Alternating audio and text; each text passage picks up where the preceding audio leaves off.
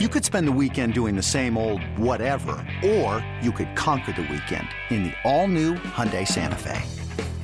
Visit HyundaiUSA.com for more details. Hyundai, there's joy in every journey.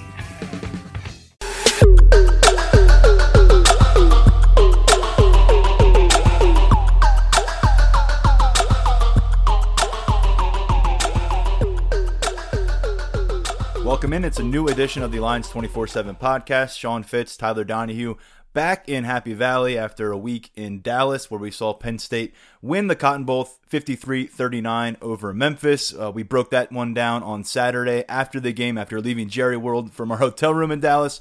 Hopefully, you had a chance to listen to that. Uh, spoke a lot about the game. We're going to move forward here and very quickly, um, much like last year in the aftermath of a, a bowl game, we see a, a, an assistant coach being uh, moved on from by this program, to put it mildly. And, and last year uh, wasn't necessarily surprising with David Corley. This time around, it's a staff veteran, Matt Limegrover, four seasons with the team. Offensive line seemingly had its most impressive year out of the four years he has been there, maybe the entire six year uh, tenure of James Franklin. But uh, Franklin announcing and confirming um, on New Year's Eve that they will be uh, looking for a new offensive line coach. That search is, is well underway at this point. And Sean, as we said, Limegrover uh, enjoyed talking with him over the years. Uh, he's a guy who always seemed to provide some levity in the conversation as well, seemed well liked uh, by his players. But uh, it's a tough business sometimes, and, and, and they have decided to make a change at a key position on the staff contract not renewed is the official language. So take from that what you will. What I take from that is that James Franklin has somebody in mind. Um, you wouldn't make that move unless you you kind of knew your next uh, step. And given what Franklin has done with assistant coaches in the past, it seems like you know a, a move that he's made before and a move that he expected to make. Um, but you're right. I mean, this was his best year uh, in terms of having an offensive line. Uh, you know, I guess from from start to finish. Uh, but uh, yeah, I mean, it, it's kind of in the same mold as Ricky Rahne. I mean, if you stuck with Limegrover, okay, fine. Um, if you stuck with Rahne, okay, fine. But probably not going to get you where you want to go. And with that contract extension, with that uh, talk of uh, of being a lead or making the championship playoff, um, it really probably wasn't there. So uh, I do know that the new guy is going to have some tools to work with. They've got five guys coming back with starting experience. Uh, you know, they're going to have some things to figure out uh, on the two deep, going to have some things to figure out at left guard as well. But uh, pretty good situation for whomever Franklin has in mind to come in and, and take this job. And as we discussed last week, Sandy Barbour ha- had a limited availability down in Texas, and one of the things she was asked about uh, was Franklin's salary pool for his assistant coaching staff, and it's something that she said the number was met, what he needed to do, and you have to imagine that kind of emboldens him a bit as he pursues um, someone new for this staff, and really pretty remarkable. No one is left from that offensive coaching staff in terms of positional coaches from 2017. Joe Moorhead, of course, the offensive coordinator uh, there. Just moments before we come on to record this podcast, we learned that Mississippi State ha- has fired Joe Moorhead after his second season there.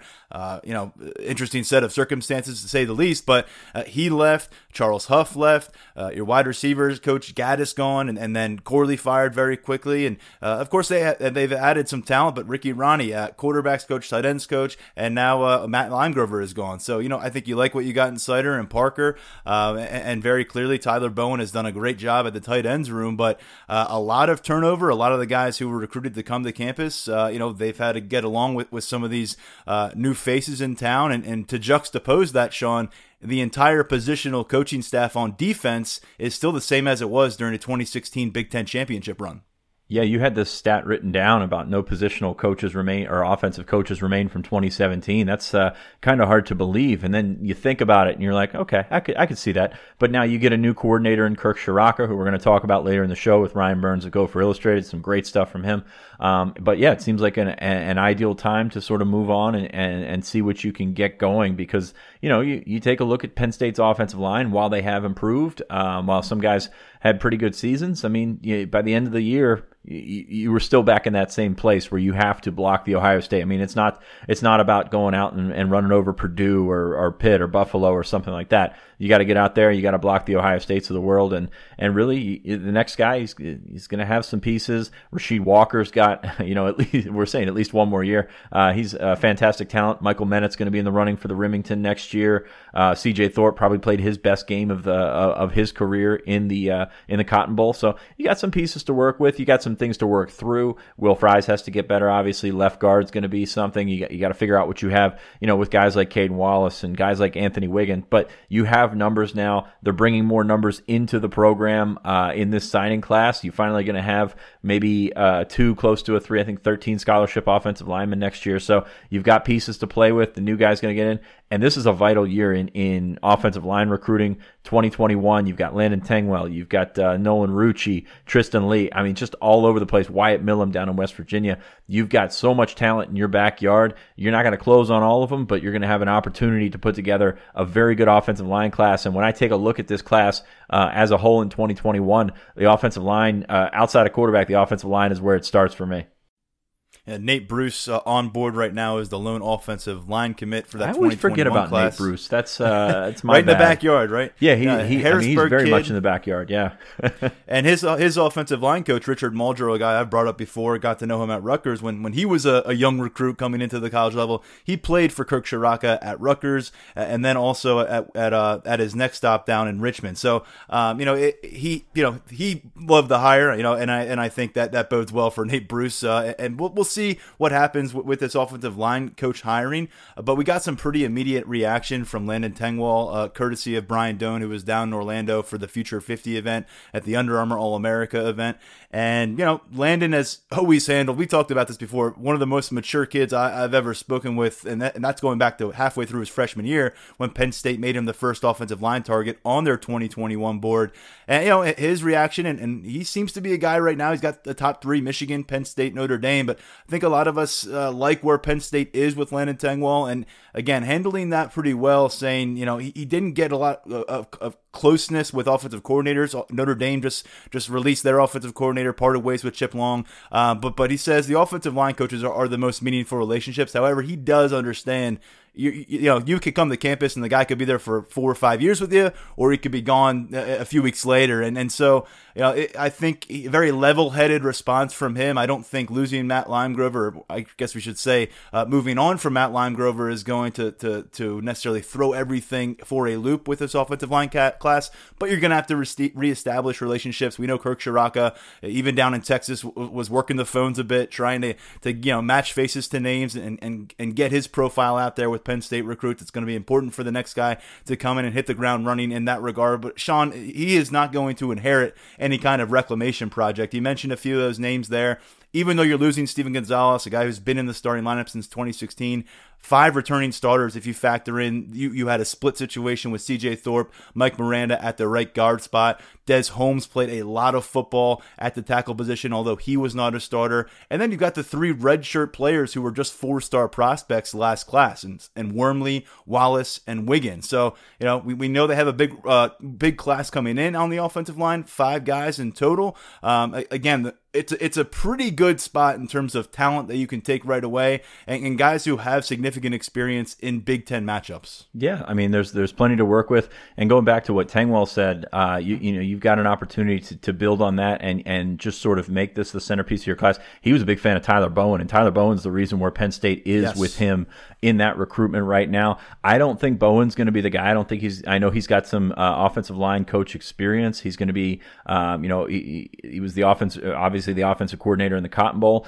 Um, but I don't think that uh, you know it's going to. That's going to be the move. I think that Franklin had something in mind. I don't think it's just hiring a, a guy to to plug in at tight ends coach and moving Bowen over. I know Bowen uh, probably has has earned some of that upward trajectory, whether it's another title or something like that. But he's done a nice job with the tight ends. I think you can keep him there. You can bring in an offensive line coach. There's been some names floated out there. Um, you know, it's it's so tough to say because Franklin keeps such a, a, a lid on it. Harry Hiestand has was just let go by the Bears. Uh, Phil Trautwein at Boston College, a name that has come up quite a few times. So you you've got options. Uh, like I said, there's this was this just seems like a plan for Franklin. I mean, it doesn't. It's not one of those things that uh, you know just all of a sudden he got to the end of the year and said, "Hey, this is uh, this is just not working out." Matt's been here for a long time. Matt's a nice guy. Going to move on. This seems like something that he has in order. Now you've got the uh, AFCA convention next week down in Nashville. So is it is it one of those situations where this stretches out, maybe interviews a few guys, or or at least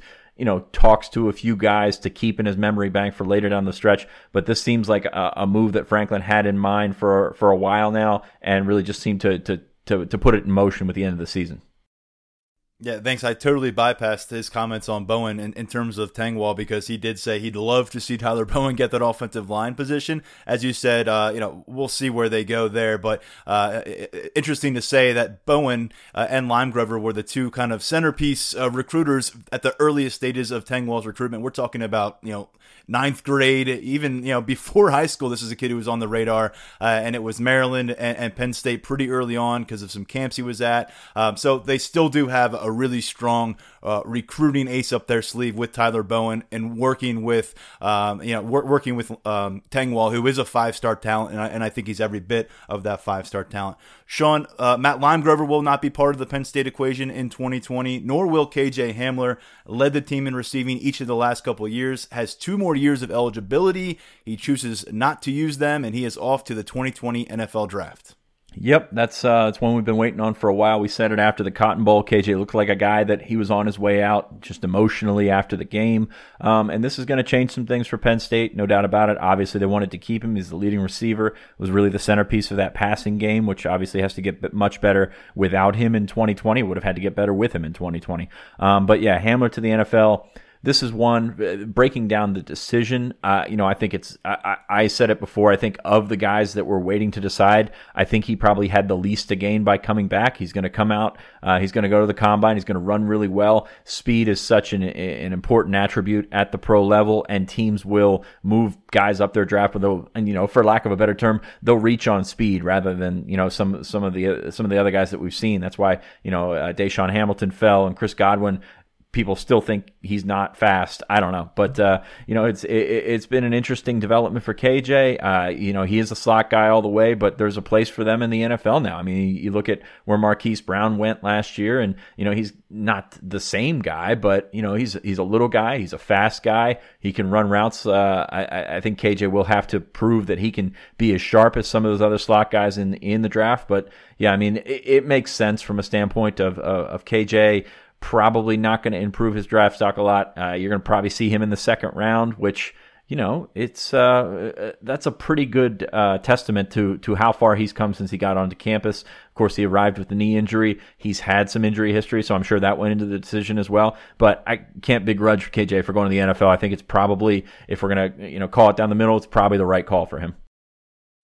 KJ Hamler set the all purpose freshman record for Penn State uh, last year. Uh, obviously, Penn State now needs to replace him as a punt returner, as a kick returner as well. Uh, for his career, 98 receptions, 1,658 yards, 13 touchdowns in 26 games. Uh, and, and from his first game on, I remember, Sean, that Appalachian State was about to blow the world up in, in Beaver Stadium, and KJ comes up with a huge kickoff return uh, in the final drive and catches a touchdown pass that ties it from Trace McSorley. And, you know, from there on, he was a vocal point of this offense. And uh, but but let's face it, as you said, there there's a lot to work on with or without KJ Hamler as a part of this equation. Uh, we had a conversation on the message board following our last podcast, uh, and you know he led the team in catches last year uh, and his total would have been fifth best on the team in 2017. So you know he led the team in catches this year again, but but then you look at the rest of the room, and let's quickly do that. It's not a pretty picture. KJ is gone. You lose Dan Chisena and Weston Carr, a couple players who,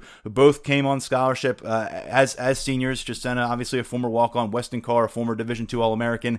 They both caught three passes apiece this year. So who's left in this room? Jahan Dotson, 40 career catches, 691 yards, five touchdowns. Any guess who has the second most receptions after that, Sean? Uh, among the receivers, oh, that's tough because uh, sticking to receivers. Sticking to receivers. Let's go with uh, let's go with Cam Sullivan Brown. Boom, a whopping dozen catches for 105 yards. He's number two in the room. Behind him, Daniel George, 11 catches, 212 yards, one touchdown, 95 of those yards, and a touchdown against Kent State in 2018. Mac Hippenhammer, seven receptions, 118 yards, one touchdown. And then Justin Weller, walk on, one catch, 10 yards. That's it in terms of college production among players that we anticipate will be in this room. We'll see what the transfer portal does, but you signed five wide receivers. You got two redshirt freshmen, TJ Jones, John Dunmore. Someone's got to step in. They're going to have to maybe be aggressive on the transfer market. Uh, we shall see. They went after George Campbell, a, former five star recruit last year, ended up in West Virginia. Um, don't know what route they'll go, but Gerad Parker, uh, Kirk Ciarrocca, they've got their work cut out for them. And we talked on Saturday what Kirk Ciarrocca's offense produced in terms of the passing game at Minnesota. Two, one, two 1,100 yard receivers. Both those guys caught 11 touchdowns. And then you had a third receiver catch five touchdowns. So stark contrast to what he is uh, walking into uh, in Lasch Building right now. Yeah, it ain't pretty. It ain't pretty, and uh, I don't think that uh, you know you've got five guys coming in. Uh, maybe two of those guys are ready. Maybe three if Norval Black is can can adjust to uh, the college game pretty fast. Um, but yeah, that's uh, that's a tall order for, for Gerad Parker and Kirk Ciarrocca. Uh, you know, I, I, don't know if this changes the offense, if we see more tight ends, if we see more running backs or anything like that. But it ain't pretty. A lot of it's on Jahan Dotson. I think he's going to move into the slot uh, and do some things in there. I think he's capable of doing that. He's done some some really nice things. Scored a really nice touchdown in the Cotton Bowl. Um, but uh, yeah, man, that's uh, that's tough. I mean, you mentioned the transfer portal a couple of times there. It's no longer taboo to sit back and you know say, hey, we're gonna go look at what's out there. I, I, think you have to, to be honest with you. I mean, I think it's a, it, that that's one of the spots that you need to look at. And there's a couple spots on your roster. Uh, I was talking to somebody yesterday, and and the transfer portal. I think there's a little bit more out there this year. I mean, it was kind of weird last year because all all you had was backups, and all you had was were, were these uh, sort of bit players going from uh, being second or third string at one spot to second or third string at another spot, with the exception of, of just a few. Um, this year, I think you're going to probably see more guys looking to move up, more guys uh, that can not not saying that that there's going to be a ton out floating out, floating out there, but you're going to have the opportunity to go after a few more guys. And if you're Penn State, you got to sell what you've got, and you've got open spots. I mean. Obviously, Daniel George is coming back, but I don't know that he's got a spot locked down. Dotson would be, in my mind, the only guy that, that has a spot locked down. So, uh, we'll see where that goes with this, but it ain't pretty. He's got uh, a lot of work to uh, a lot of work for this coaching staff ahead of him. A lot of work for those those other guys to, to come back. Really interested to see where Cam Sullivan Brown is. Looked good in limited time last year. Broke his foot against Maryland. We didn't see him again. Uh, he was down at the bowl game. He was uh, seemed to be moving around okay. Don't even know if he'll be back for the spring. But uh, yeah, there's just uh, not a ton of options. And really, for this passing game, which struggled down the stretch with KJ Hamler, for them to move into the spring, for them to move into the summer, uh, with the improvement that you hope to see from Sean Clifford w- w- under Kirk Ciarrocca, man, that's a that's a long way to go until 2020 now that we've got all of our listeners bummed out, uh, just a, a, friendly reminder that they do bring back arguably the best tight end in the country and Pat Freiermuth. And boy, does that does that look bigger and bigger every day that he decided not to to take that early exit to the NFL uh, for this offensive attack. And by the way, uh, they can I think they can really point to what Kirk Ciarrocca has accomplished, most notably this year, if they're going to go that transfer portal market. I think it, if you got a, a kid who's got one more year eligibility and he were to look at the the stat sheet for Penn State in the last couple of years, may not look all that appealing. Kirk Ciarrocca, though, I mean, it adds a new spin to the situation, I'd imagine. Uh, meanwhile, in terms of the comings and goings in, in, the NFL draft, we already knew that Yetur Gross Matos uh, was headed to the NFL. Continue to see him projected as a first round pick in, in the mock drafts that are coming out. I don't think what he's going to accomplish in a combine situation will, will hurt him any bit. And I think he helped himself in the bowl game. But this defense will be retaining a, a starter, Tariq Castro Fields, a cornerback who stepped into a starting role this year, has played a lot of football since his his true freshman year, 37 games in a Nittany Lions uniform. He's sticking around for his senior season. Yep, and that's uh, that's bigger than people think. I saw a lot of uh, venom kind of uh, spewed at Tariq Castro Fields for the year that he had. And let me say first, I mean that was not the year that he expected. It's not the year that anybody expected. He also wasn't as bad as you think he was. Uh, I think Tariq Castro Fields, as much as anybody, probably victimized by the poor safety play by Penn State. So not a great year, uh, a solid year. Probably, like I said, more solid than people will want to give him credit for. But he's experienced. He's going to come back. Uh, he's going to you know be a leader in that in that cornerback room, which has some young talent. We'll see if that that cornerback room remains intact. Uh, maybe you move somebody over to say maybe a Trent Gordon heads over to safety or something like that for the spring. Maybe you experiment with one of the young guys moving over. Um, but Castro Fields coming back is is going to go a long way for the secondary, which obviously has to improve. I mean, I'm not saying any. I'm not saying they were great. Not saying they were, um, you know, uh, I guess good even, especially by the end of the season. You give up 450 yards to Memphis through the air. Um, but no, I think it's uh, it'll go a long way in that stability. You get him back, you get Lamont way back, who I'm not sure if he's going to do uh, do one of these graphics or announcements, but you know he's expected back to get half your secondary back. Anytime you can do that is fine. Then you got guys like Keaton Ellis and Marquise Wilson, especially, who stepped up at the end of the season. See what you've got in there. Replacing John Reid uh, isn't going to be an easy thing based on his experience, but at the same time, you've got a lot of talent coming in, especially in the younger ranks. Tariq Castro Fields back in uh, 2017 was one of three true freshmen to get on the football field. Remember, that's before the new redshirt rule. It was him, Yetur Gross-Matos, and Lamont Wade. We think two of those will be back in town for their final seasons in a Penn State uniform. Um, 52 tackles, 10 pass breakups, two interceptions for Tariq Castro Fields this year uh, as a first year starter, all career highs.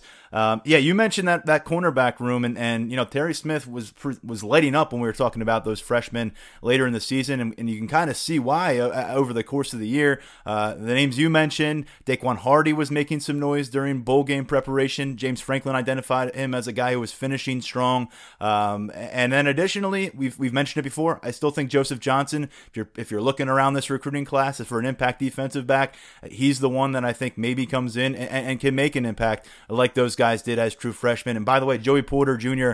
Um, whenever we got a chance to see him on the field, you know, if he can put it together, he's got a big offseason ahead.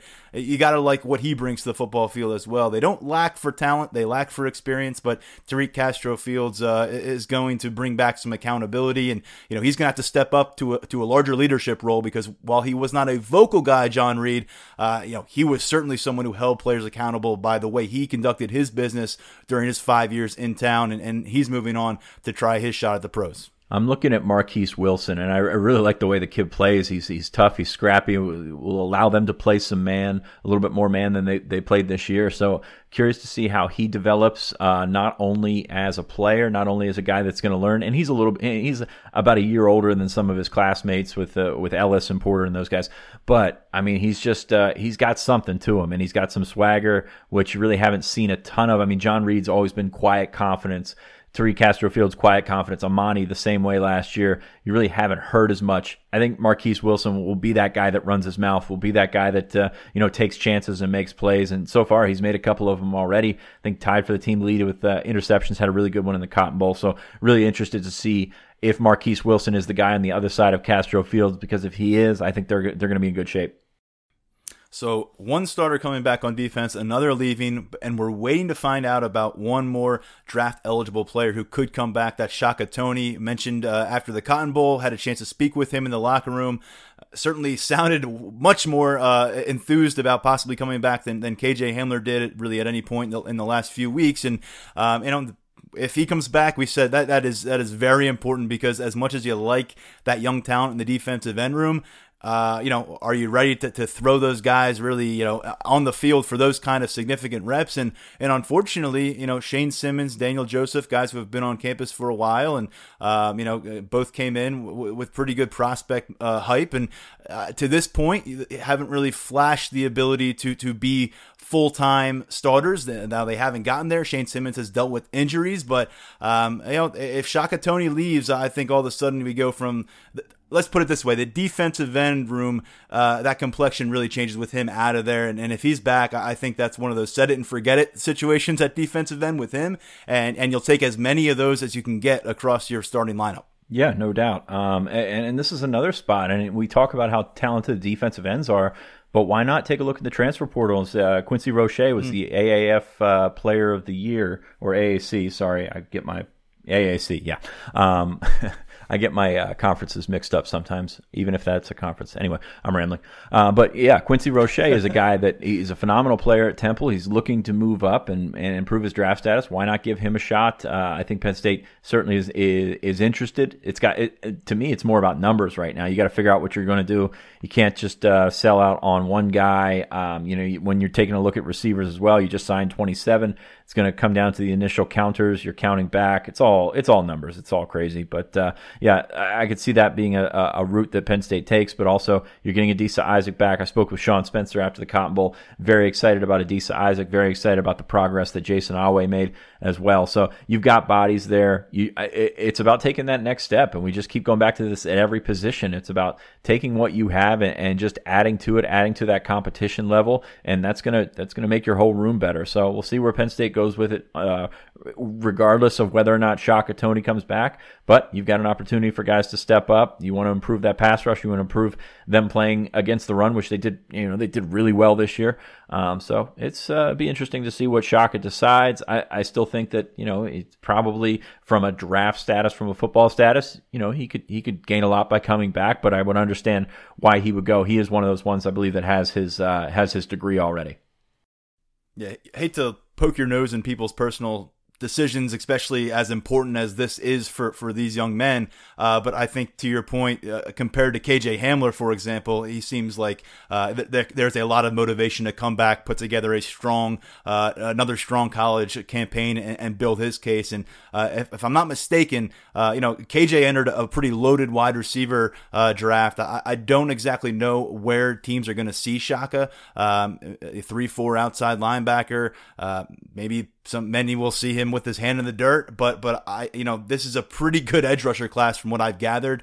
Uh, you have a lot of time to hear from all the draft uh, draft experts, and uh, but but yeah, that's it's a tall task to jump into a group like this. We know you know we know even Yetur may, may be pushed to, to, to, get there in the first round uh, because of, of, of what is, is going on at the edge rusher position here in the 2020 draft class. So you know things to think about there, and um, but we'll, we'll stay tuned, and, and, maybe by the time people listen to this, we'll have an answer from Shaka. Uh, he, he had suggested, you know, it, it, would take him a little bit of time. He had more conversations to have, and at this point, you know, him, uh, Lamont Wade, as you said, you know, we're still waiting on some of these graphics to come out, but uh, to this point, kind of has worked out how we thought with KJ and Yetur Gross Matos moving on. Uh, we're going to move on. We'll have a conversation in just a second with Ryan Burns, who covers the Minnesota Golden Gophers for 24 7 Sports. We had him on leading up uh, to the matchup in November, and he's going to break down Kirk Ciarrocca, the success he had at Minnesota, what he'll bring to Penn State, what he could do for Sean Clifford in that receiver room potentially. Uh, stay tuned for that conversation. But first, a word from our sponsor.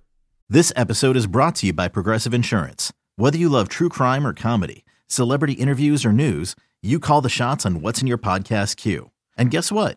Now you can call them on your auto insurance too with the Name Your Price tool from Progressive. It works just the way it sounds. You tell Progressive how much you want to pay for car insurance, and they'll show you coverage options that fit your budget. Get your quote today at progressive.com to join the over 28 million drivers who trust Progressive. Progressive Casualty Insurance Company and Affiliates. Price and coverage match limited by state law. Knowing how to speak and understand a new language can be an invaluable tool when traveling, meeting new friends, or just even to master a new skill. But it's not always simple when you're bogged down by textbooks and structure classes. That's why so many people trust Rosetta Stone. Rosetta Stone is the most trusted language learning program, available on desktop or as an app. It truly immerses you in the language you want to learn, like Spanish, French, Italian, Chinese, and more. You won't just be studying English translations. The Rosetta Stone intuitive process helps you pick up a language naturally, first with words, then phrases, then sentences. Don't put off learning that language. There's no better time than right now to get started. For a very limited time, listeners can get Rosetta Stone's lifetime membership for 50% off. Visit rosettastone.com slash rs10. That's 50% off unlimited access to 25 language courses for the rest of your life. Redeem your 50% off at rosettastone.com slash rs10 today. He was a hit when we had him on during the season. Now we're bringing him back for another round. Ryan Burns of Gopher Illustrated. Ryan, it's great to have you back on the show. Yeah, appreciate you having me back on all the way out here from Minnesota. Minnesota. He just had a uh, fantastic trip to Tampa for an Outback Bowl win for the Gophers. Really done a great job covering Minnesota all season long. Uh, no exception to the, the week leading up to the game and after the Penn State game in November. But I think we're having you on for a different reason. It's obvious why. Um, Kirk Ciarrocca is the new offensive coordinator at Penn State. And first off, to get into it, uh, I think the question everybody has what do we call him? Do we, do we call him KC? Do we call him Coach Rock? Do we call him Coach The Rock? I mean, what, what, what are you going by? Yeah, uh, back when he was uh, here in Minnesota, he either went by, if you knew him well, he went by Rock, uh, just Rock. There's no Coach Rock. Um, I usually just called him Ciarrocca. Didn't call him Kirk too much, um, but certainly his nickname amongst the Gopher staff members out here was just Rock, which again, Kirk Ciarrocca. That's where you get the rock there in the middle. But I've never heard KC. That would be a new one. Um, but I think we should probably just stick to Ciarrocca or, or or Rock. Well, he rocked this year at Minnesota. Obviously, a memorable year for the Gophers. Well, I mean, what did you see from him? I mean, you've been covering him for a couple of years now. What do his offenses bring to the table? I mean, what sticks out to you about a Kirk Ciarrocca offense? There are essentially three plays, and I know that that sounds incredibly simple. I, th- I know I'm aware. Trust me, I, I, hear it all the time, or I heard it a lot over the last three years. But there were three mainstays in a Kirk Ciarrocca offense, and that is inside zone running, outside zone, and then the RPO game. Now, the thing that makes Kirk Ciarrocca so tricky and what makes his offense so effective is the way he calls the games, the way he is able to implement different variations of those plays to to really make sure that uh, his offense can move the ball. But I would highly anticipate whoever Penn State does hire as an offensive line coach, they're going to be someone well well versed in the zone running scheme because that is what Minnesota has done, and that's what Kirk Ciarrocca has done at Western Michigan, at Minnesota. So you're going to see a lot of zone blocking. Then you're going to see two plays that are again in the passing game that are going to seem incredibly simple to defend. But I just watched Tyler Johnson, uh, Minnesota's receiver, put up 12 catches for 204 yards and two touchdowns. And essentially, he just ran slants and he ran posts. It's not the most difficult route in the world. It really isn't. But the way that you need to have this offense succeed, you need to have great route runners, is because that's how these receivers get open on these more simple, simple type of routes. Is you need to be a great run, great, great route runner. Excuse me, there. You need to be able to create separation. That's what his system thrives on. Now, I'll also be curious to see how much of a running quarterback comes into play, because at Minnesota they've had Tanner Morgan, um, in years two and three here. At year one, they didn't really have a, a great quarterback there, but using the quarterback in that RPO game, the run pass option, are, is Penn State's version of Kirk Ciarrocca's offense going to have a running quarterback? I'm going to be very curious to see because they need to be able to keep that defensive end honest. Because if that defensive end is just going to crash in on the running back every time, you're going to have one, two yard gains. That's not going to help you. But if he can be able to implement and try to have his quarterbacks run a little bit more. I know that was something that he really wanted to implement here at Minnesota was having the quarterback be a threat with his legs, maybe just taking the ball three to five times a game. It's not a lot. He doesn't want to put a lot of wear and tear on the body, but it's a very simple offense. A lot of zone running, a lot of RPO, and a lot of slants wear and tear on the offense, uh, spe- specifically at quarterback Sean Clifford end of the year. Um, you know, it was pretty obvious that he was injured from from running so much. I mean, is this a, a situation where over the last couple of years you've seen Ciarrocca play to the personnel? I mean, is that really what he's all about? Is playing to the personnel? And to follow up on that, you and I talked a little bit off air before about using the tight end, which he didn't do at Minnesota, but he's got a pretty darn good one here at Penn State. I mean, how how do you see him adjusting to personnel versus you know just going in with his own scheme? That's going to be the question. Now, I've seen it firsthand that Ciarrocca will fit the. I always get this wrong. He fits his scheme to the players in terms of he makes sure that what he's calling is going to be to their strengths, and he's not just going to try to jam square pegs into round holes. That's not how Kirk Ciarrocca operates. But I, as I mentioned off air here, I am incredibly curious to see how Ciarrocca implements Pat Freiermuth because Minnesota's passing game to the tight end over essentially the Ciarrocca's entire three years here was non-existent. I believe in 2018, Minnesota threw to their tight ends eight times, and this year it couldn't have been more than 10. And we're talking about Pat Freiermuth, who's going to have 18 catches in two games. Mean, this is going to be, I think, Kirk Ciarrocca's thing that he's got to work out uh, with Penn State's head coach. There is how does James Franklin implement to Kirk Ciarrocca hey, we don't have Hamler anymore, so you might want to make Pat Freiermuth the focal point of this offense. So I don't know if that's going to be they're going to split him out into the slot. They're going to I'm very very curious to see what he's able to do there with Freiermuth. That's probably the biggest thing I'm excited to see is this is the best tight end that I believe that Kirk Ciarrocca has had in his in his offensive coordinator days. That's going to be just something that I will be keeping an eye on here. Very, very, uh, very, very. Oh, how do I want to phrase? I'll be watching with a keen eye on that because Ciarrocca's offense it does really fit the players of the scheme. Because in year one, Minnesota's offense was dreadful, but they also had dreadful players around them that really couldn't get open. The offensive line couldn't get a lot of push up front. They weren't great moving in space. Now in year three this past year, that's why Minnesota had so much success is they had more players that fit to what Ciarrocca wants to do. Now, Penn State obviously recruits at a higher level than what Minnesota does. They have some higher caliber of athletes. Now it's about refining them into this offense for Kirk. Those wide receivers were among the best Penn State saw all season. Um, how much have they developed during his time there? You talk about um, you know where they stood a couple of years ago versus where they're at now. But these receivers in general, where was their floor when uh, when, when they got to Minnesota versus where they're at now? I mean, how how long did that take to sort of click for those guys? Yeah, Minnesota's receiving corps when PJ Fleck and Kirk Ciarrocca took over in 2017 was dreadful. It was abysmal. It was incredibly mediocre. Minnesota hadn't really had anything going in the passing game for since Eric Decker, which was back 10, 15 years ago. And Tyler Johnson was a freshman on that tw- on that 2017 team that PJ Fleck took over, and he was like fourth string wide receiver. And now he's leaving here um, after a spectacular bowl game as the all-time leader in receiving yards, receiving touchdowns. He's second all-time in uh, in catches. And you look at what Minnesota's been able to do these last two years. Tyler Johnson is 2018 season, is 2019 season. Uh, they're top number one and number three all time for single season receiving yards. Rashod Bateman's 2019 season is number two all time for single season receiving yards.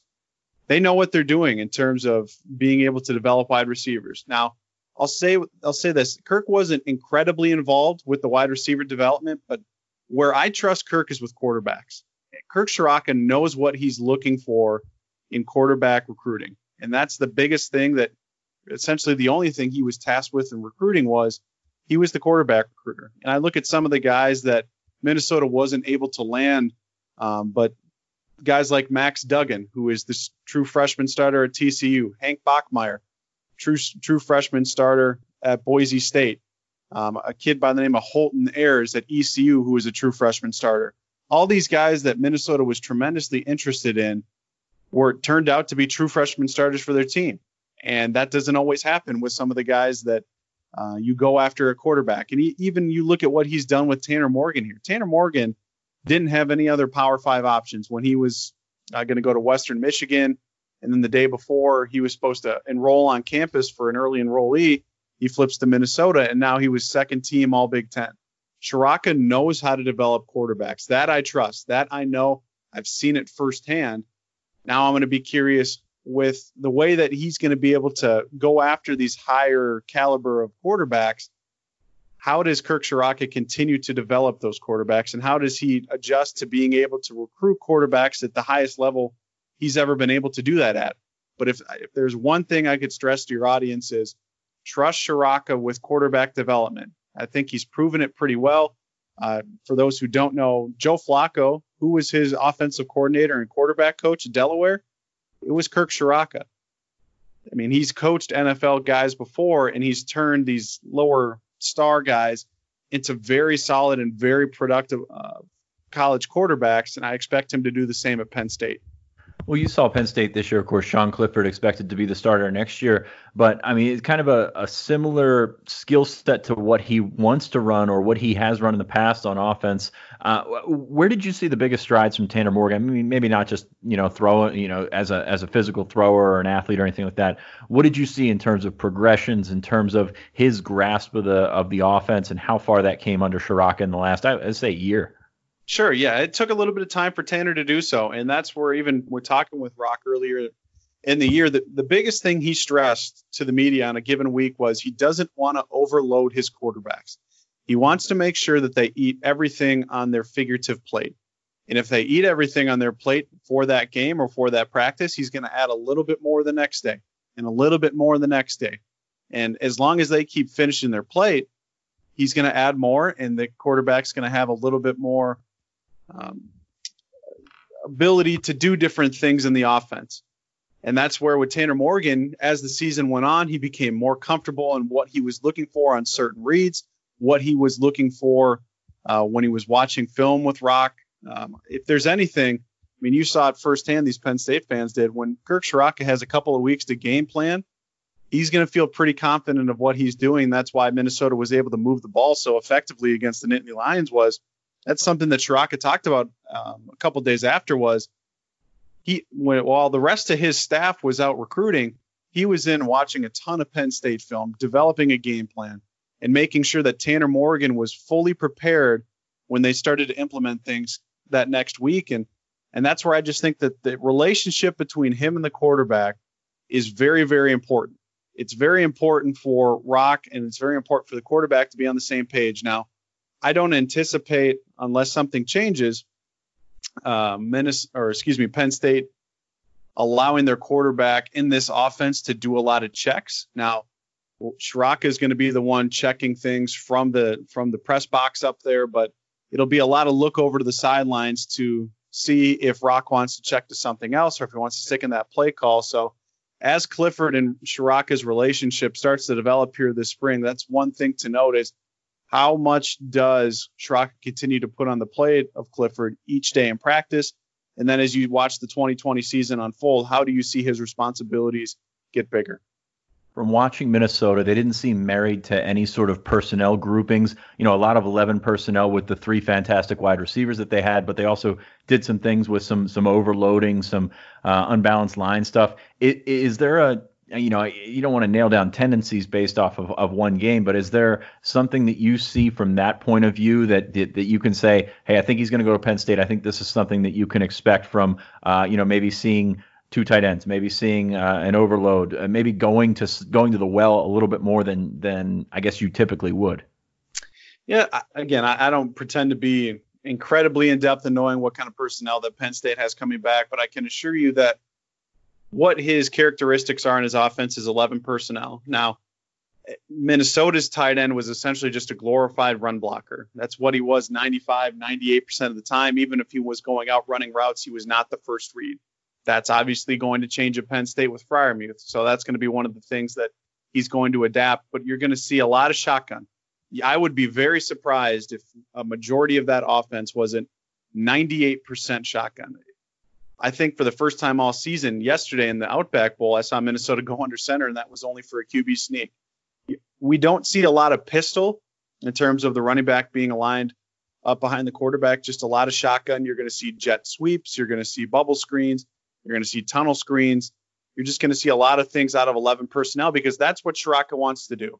He wants to spread the field so that teams cannot overload the box. And if they do decide to put put eight in the box with only six blockers up front, that means you have one-on-one matchups on the outside. And he really wants to trust his receivers. He wants to trust that his quarterback can be accurate enough to put up a pretty good 50-50 ball for his receivers to go get it.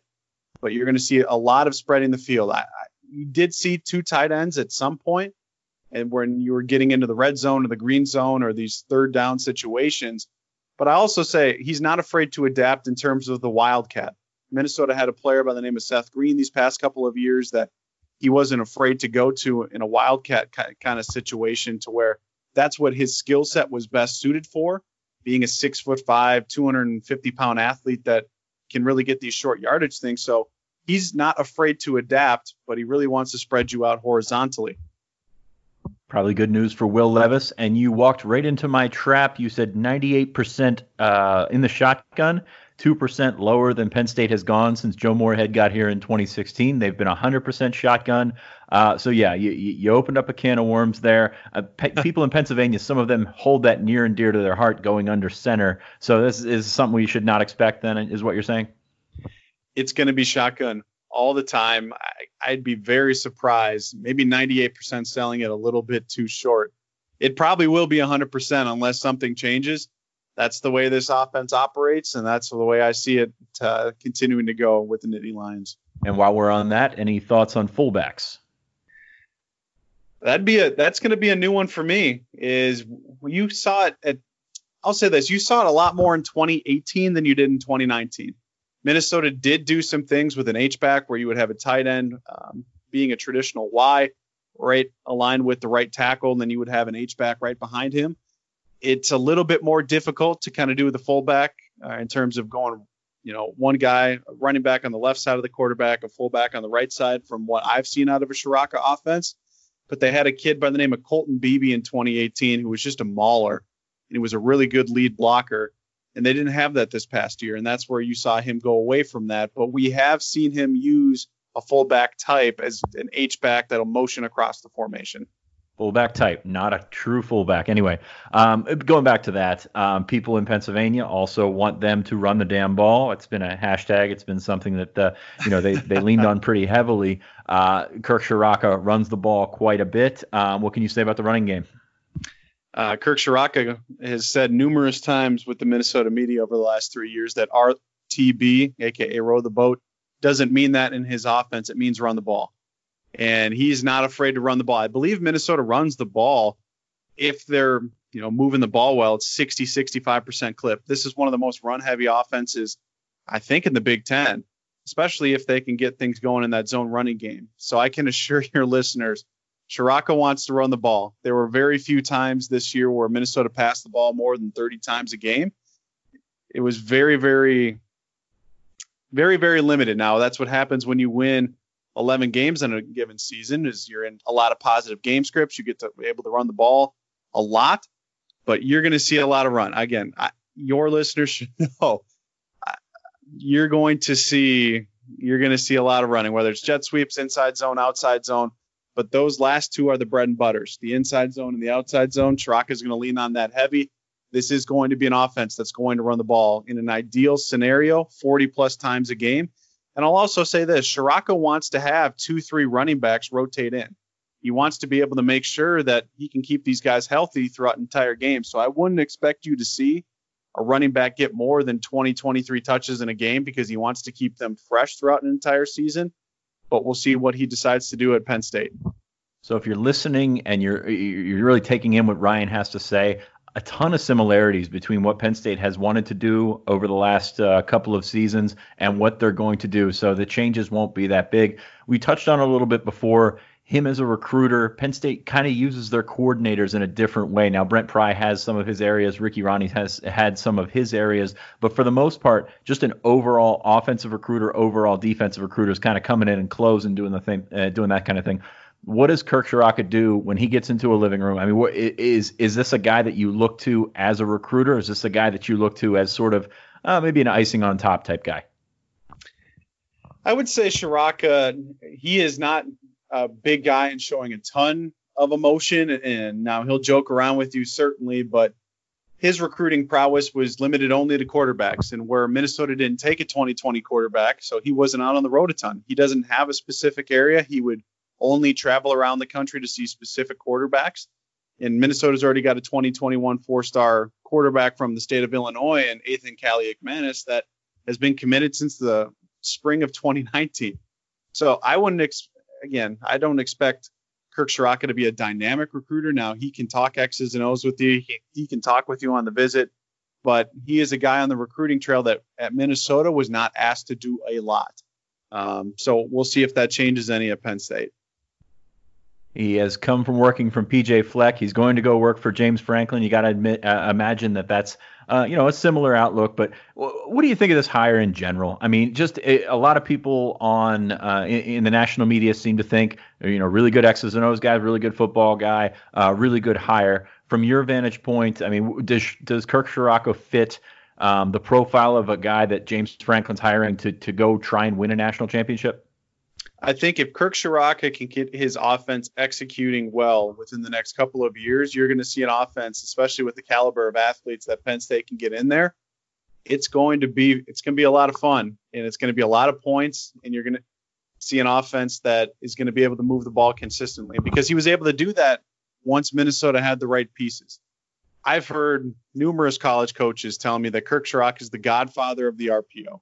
It's a system he is incredibly comfortable with. He knows the counters of how if someone's going to try to sit inside on you on the slant, well, then you hit him with a slant and go. I saw Rashod Bateman and Tyler Johnson both score long touchdowns on different easy, easy things like that to where you can adjust to that. And I think that if Ciarrocca can get that offense moving like Minnesota was able to get it moving in year three this year, this is an offense that can certainly put up 30 plus points a game.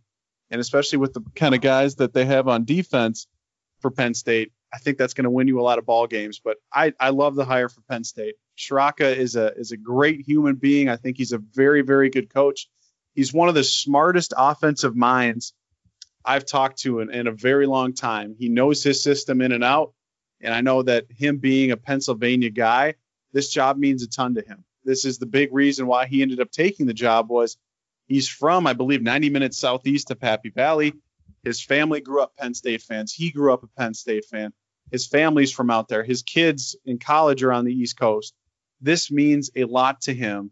And especially when you get your dream job, you want to prove to everybody that it's worth it, that I was the right pick. And I know that Ciarrocca's got a little bit of a chip on his shoulder to try to prove that he was the right hire for James Franklin. So I do think this is a kind of offense that if it can get implemented and if everybody can understand their roles, you're going to see a lot of points on the board in Happy Valley. That's Ryan Burns from Gopher Illustrated. Ryan, thanks for joining us. I'm sure you're uh, happy to be back in Minnesota. I'm sure you got a sunburn from uh, your time in Tampa, but we appreciate the time that you took for us. Once again, uh, hopefully we'll be able to, t- to touch base again. But Ryan, thanks for joining us on the Lions 24 7 podcast. Appreciate it good stuff there from Ryan Burns. Second time he's been on the podcast. Obviously, he's uh, he's done a great job both times. So I hope everybody enjoyed that. He had plenty of things to say about Kirk Ciarrocca and the potential impact that he could have at Penn State. Moving on to recruiting, not a ton this year, or not a ton this time of year. It is a dead period, so no visitors, no visits, no any of that stuff. But it is All American season. Penn State sent three guys to the Under Armour All American Bowl tight end Theo Johnson, cornerback slash safety Enzo Jennings, and linebacker Curtis Jacobs. Um, some impressive things from those guys early in the week, and then all of a sudden, uh, you know, the risk comes into play with these All American games. Theo Johnson going out on a one on one against Jordan Tolles, an LSU commit from Baltimore gets his uh, shoulder yanked. Looks like he pulled it out. Um, he went down in a lot of pain, but you know he wanted to play on Thursday night. Seems like everything's okay. So I think the biggest thing to take away from that is doesn't seem to be a long term injury. It's something that when he gets to Penn State, they'll check out. Uh, they'll see if he has to rehab the, the the rotator cuff or anything like that. But it seems like uh, crisis avoided with Theo Johnson.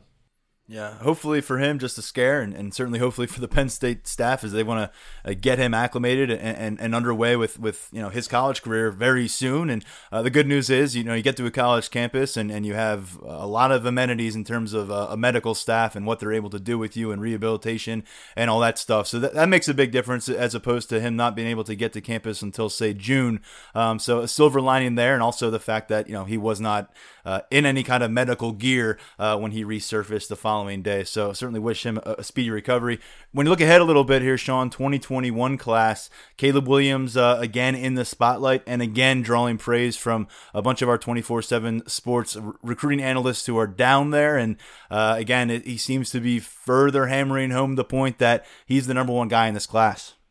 Yeah, uh, finally, people were coming around to him being the best quarterback in the country. It was something I've been saying for a long time. This kid's uh, phenomenal. He was a top performer uh, by 24/7 Sports at the UA Future 50, which is you know kind of the premier camp uh, in terms of uh, getting talent together in the junior class. But yeah, I mean he's uh, he's a good one, and it's going to be interesting because uh, Brock Vandagriff, uh, the Oklahoma commit in the 2021 class, decommitted. You know, he looks to be headed to Georgia. Maybe that takes Georgia out of play. Maybe that brings Oklahoma back into play. Caleb Williams says, uh, you know, he's going to let the, the, the dust settle among coaches and coordinators and all that kind of stuff. Take some officials, maybe decide uh, in the summer you know, I, I, I, hesitate to say that that that's good for Penn State because you're not going to be able to show the product before. Um, but then again, when you take a look at quarterbacks, that's actually a fairly late decision for a quarterback when you're talking dominoes. So yeah, I think there's good and bad to it. I still don't think I still think Penn State's playing catch up here. Um, I think the good thing with with bringing in Kirk Ciarrocca, you give yourself another opportunity, whether it be in, in January or after the dead period in, in February, to get Caleb Williams back onto campus to make another pitch to see what uh, see if he gels with the new offensive coordinator and and see if he fits in the new offense. I still think he's headed elsewhere, but you know Penn State's still in this one among probably five to seven other schools. And they've taken a, a, very calculated approach, him and his family, to this recruitment, doing it very much on their own terms. And, and that's how you often see the top quarterbacks handle it. It's just a different process at that position. And uh, coming off of, of, their most recent trip to, to campus, which was the first weekend of December, I believe, um, his father told 24 7 Sports that, you know, the elephant in the room was that there, there was starting to be some rumors swirling about uh, Ricky Rahne maybe taking that ODU job. And, and within 24 to 48 hours or whatever it was, uh, you know, th- those were confirmed and he, and he was gone. So, uh, yeah, that that's that definitely is a different dynamic. And again, Kirk Ciarrocca has that nice track record. He, he talked about it during his first interview uh, with Penn State uh, that they put out there about what he can point to and, and the evidence he has in developing quarterbacks. And that, that's huge. You know, said before when you went out to make this hire, very important to find somebody who who can point to to names and, and point to to to, got, to quarterbacks they've made better or quarterbacks they've helped get to the NFL because uh, that that is huge that kind of track record and, and, and they they have that right now with Kirk Ciarrocca and that should be able to to help them a bit with some of these quarterbacks. Uh, another name that we mentioned, Landon Tengwall, uh, a big one in 2021. Uh, he he was down there as well as we said. Uh, he's got a top three. It sounds like he, he's just about ready to, to turn his attention towards official visits. He said he may he told Brian Brian Dohn may take another official visit to, to some of to his top three. He mentioned that Notre Dame is, is quite hard to get to, um, and then you know official visits, and, and you know he, he seems like a guy who I think once those official visits are behind him, he'll be he'll be ready to make a move. I'd imagine. Well, there's one school in that top three that's easy to get to, and he's been up to Penn State several times. I still like where Penn State stands with Tengwall. I mean, I, I don't think it's a matter of of when rather than if, but I mean, they got to feel pretty good about where they're standing, especially with Tyler Bowen doing his work there. Tengwall had a good uh, camp. He's you know he's a tackle or guard in, in, the in the good sense of that word. I, I, think that he can play guard and be a really good one. I also think that he can play tackle. So um, really interested to see uh, you know how he stood up against the nation's top pass rushers. Did a pretty good job, and he's also uh, you know from a from a different standpoint. He's a vocal kid. He's a guy that's very visible out there. I think he can be a recruiter if you get him on board early I think he can be a centerpiece to your class and be a recruiter. Whereas I'm not sure that uh, you know Nolan Rucci uh, is that personality. So uh, Tengwall is a guy that you certainly want in your class sooner rather than later because I think he can, he can bring sort of a domino effect. He can bring a lot to your class that you know just, just some some guys don't. So uh, really uh, pleased to see with his performance. Two guys from Virginia, Tony Grimes, the five star cornerback that was up in December, and TreVeyon Henderson, the running back from uh, uh from the Richmond area that uh, was up in November, I believe, for a game. Two really good performances by those games. Those guys are just you look at the videos, they're just their feet are on another level. It's it's insane to watch. Um, Tony Grimes is is a long corner. He's a, maybe six foot, six close to six one, uh, but also he's got a tremendous back pedal. He's got great feet, change of direction, all that kind of stuff. And TreVeyon Henderson, man, uh, I continue to beat the drum for this kid. We have him ranked too low. Uh, I think in the in the low 200s. I think he's a top 100 player. Um, he's he's another guy. He's like Tony Grimes. I mean, he's got legit size. I mean, he's bigger than I thought he would be. 5'10, you know, maybe 5'10 and a half, 5'11, 190. Uh, but man, his feet are something. He just gets going. Hips are great. All this kind of stuff. So TreVeyon Henderson, while you don't really get much out of running backs in this situation, this scenario, really had a good camp. Yeah, and, and Grimes, you, mentioned about six foot, but that doesn't tell a story. This is a long limbed athlete, a kid, uh, kind of in that J- Joseph Johnson in terms of, uh, you know, he can cover a lot of real estate with, with that, you know, with, with his with his wingspan, and that's obviously a huge thing to be able to do in pass coverage. And he's the number one cornerback as of right now in those composite rankings. As we look, going back to something you said as we started this recruiting segment, you said, you know, this time of year, not much to talk about it's amazing how much things have changed that we're having we're first week of January and saying, well, you know, the recruiting cycle is pretty much cashed in and you know, Penn State's got their guys and, and I saw an interesting stat tweeted from 24/7 Sports earlier this week, Sean.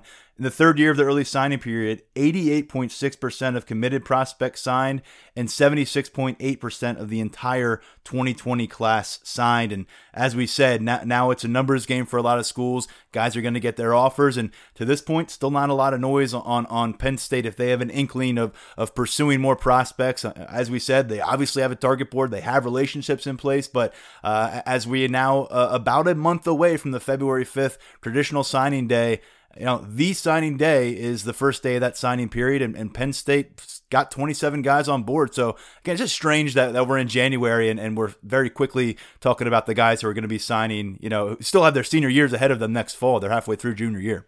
Yeah, I'm doing this decommitment tracker right now on the site, and I, am seeing guys that decommitted in, uh, you know, on January 25th, just before signing day. I'm like, well, that's a shame. I don't have to deal with that anymore. so, um, it's been uh, it, has been a positive change from our mindset. Uh, of course, with the coaching changes, you know, it kind of throws everybody for a loop. That's that's actually involved in the situation, the players and the families and the coaches and everything like that. But still, at the same time, it's it's nice to not have to do this extra six weeks of of will they or won't they. A lot of these guys that were down at the All American games, uh, the seniors already signed, so um, not much movement on that end. From Penn State's perspective, they're going to go back. You know, they're going to reset the deck and see what's out there.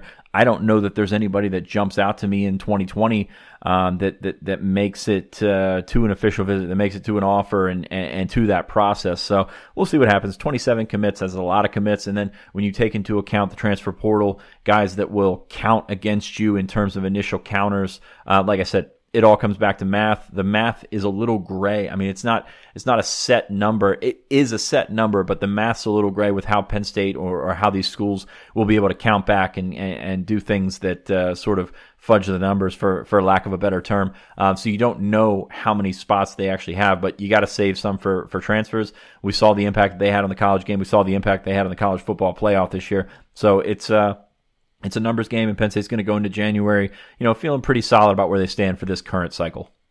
We, you just talked about uh, TreVeyon Henderson being a big time running back target for this team in the 2021 class. Uh, their their marketing ability at that position, uh, beyond Ja'Juan Seider, who has who has done a great job recruiting wherever he has been in college football, but here at Penn State for the second consecutive year, the leading total yardage uh, among all NFL rookies was produced by Penn State uh, alum, and, and it's it's Miles Sanders this time around. Last year, Saquon Barkley went for over 2,000. Uh, Sanders got it done on the ground uh, this year, 818 rushing yards, 509 receiving yards on 50 catches, six total touchdowns. Uh, 1,600 all purpose yards, uh, factoring in his kick returns. But in terms of offensive production, rushing, receiving, uh, he ends up edging out uh, Jacobs of the Oakland Raiders. And, and he'll, you know, if he's healthy, it sounds like he's a day to day situation. He may be able to make his playoff debut coming off of that. And, and as we said last episode, uh, he finds himself very much in the rookie of the year mix. And J- Ja'Juan Seider and, and James Franklin and, and Kirk Ciarrocca and, and you know the graphics department at Penn State, uh, they, they can have a field day with this as much as they want because uh, it is a tremendous situation for them to be able to point to. Yeah, and he's not in the top 50 rookies among Pro Football Focus's ratings, which I, I, don't know, man. It's it's one thing to be, you know, uh, I'm a you know I'm a uh, a beer guy, so I, I, like to drink the the good stuff, and I like to talk about beer and all that kind of stuff. But I'm I'm not above, you know saying, hey, this beer sells more than anything, you know, it might be okay. So it, it's just Pro Football Focus is so far out there with this, hey, this is how we do things. This is, uh, Miles Sanders does things in a different way. So he's not as good as you think he is. And you know what? Numbers are numbers. They, they can be skewed in any which direction. But to lead all NFL rookies in total yards and not be in the top 50, uh, what are we doing here, man? I mean, what what what do these ratings say? So I, I don't know. Uh, a lot of pressure on Nick Eury next year. Um, I don't know that he's going to equal Saquon and Miles, but you know the, the, the way that they're churning him out, maybe he's got a shot. Yeah, I, I I hope that was just a mistake not getting him on the list. I don't know if the the author defended that list or not with Miles Sanders, but I did see Miles retweeted it, so I'm sure it got some traction, and uh, I know Penn State fans are, are, are aware of it on on the Twitterverse as well. Uh, one other quick note from uh, from the Penn State backfield: Trace McSorley gets his first appearance. Lamar Jackson uh, took a seat in the finale against uh, the Pittsburgh Steelers. Ravens had uh, the top seed in the AFC locked up. Trace got in for one play, started out at wide receiver, uh, went went in motion, joined Trace McSor- uh, joined Robert Griffin III in the backfield, ended up getting the snap and went for one yard and one first down. So uh, welcome to the NFL officially. He's been collecting paychecks now uh, f- for several months in the NFL, but his first opportunity to get in a game. And, and I was thinking, you know, he's going to take the back seat again now. He probably won't be active uh, unless something happens injury wise to either RG3 or Lamar Jackson, but he's got as good a shot as anybody right now in the league to, to maybe go and get himself a Super Bowl ring. I mean, they, they're a hell of a team. They've got 12 straight wins, and uh, he's been a part of the ride in one way or the other. Obviously, much of it behind the scenes, but very cool to see Trace McSorley get that opportunity. Saw him do some nice things in the preseason, uh, and, and, they're showing off kind of uh, his versatility, which is what we heard a lot from the Ravens staff this summer, uh, lining up at wide receiver, ending up in the backfield, and then and doing some running. Has not thrown a pass yet, but uh, has, has logged a stat in the NFL, and it was a first down. Yeah, and uh, on the other coast, Kevin Givens got, got the call up from the practice squad uh, to the, the 49ers active roster, so that's cool. I mean, I know people are probably, you know, wish they could have had Kevin Givens for another year, but good to see he stuck around with the team for an entire year, and then he gets to, to the active roster for, for a pretty darn good team who just signed Anthony Zettel last week as well. So um, that's uh, that's pretty cool to see. He'll be going to the playoffs. Um, but yeah, I mean, it's a yeah, it's it's interesting to see the development of Penn State's NFL players this year. I mean, I, we knew Allen Robinson was really good. We knew that Chris Godwin was really good, but you're you're now talking two probably top ten receivers, top fifteen receivers in the league. Um, Miles Sanders and of course Saquon Barkley. Uh, even with that line that Saquon's running behind, uh, how about him just taking off and waving goodbye at the fifty? Um, special player, obviously. So a lot. Uh, Penn State's got a lot going for it, especially uh, skill guys, um, which you know hasn't always been the case with Penn State. And I would be very ashamed of myself if I didn't point out Mr. South Jersey, Mike Gesicki, getting it done, beating the Patriots on the road with a touchdown, part of the Fitz magic uh, with Miami. They finished strong. They went five and four down the stretch, and Mike was a big part of that. The last couple of games, he had 19 total targets in those last two games, three touchdowns. So after a, after a quiet first year and a half of his career, Mike Gesicki really showing what he can do and, and, becoming more of a force for the Miami Dolphins, who all of a sudden look like maybe an ascending team. Uh, who saw that coming? And a force for the Chiefs apparently, who uh, was really grateful for his yeah. uh, his his heroics there in the game. So no, it's been it's been interesting to watch those Dolphins. Uh, Brian Flores has done a heck of a job down there, um, but uh, Gesicki has come on come into his own, and you know it's just another guy that you can throw up on the board and say, hey, we've got some production uh, at, at different spots in the NFL.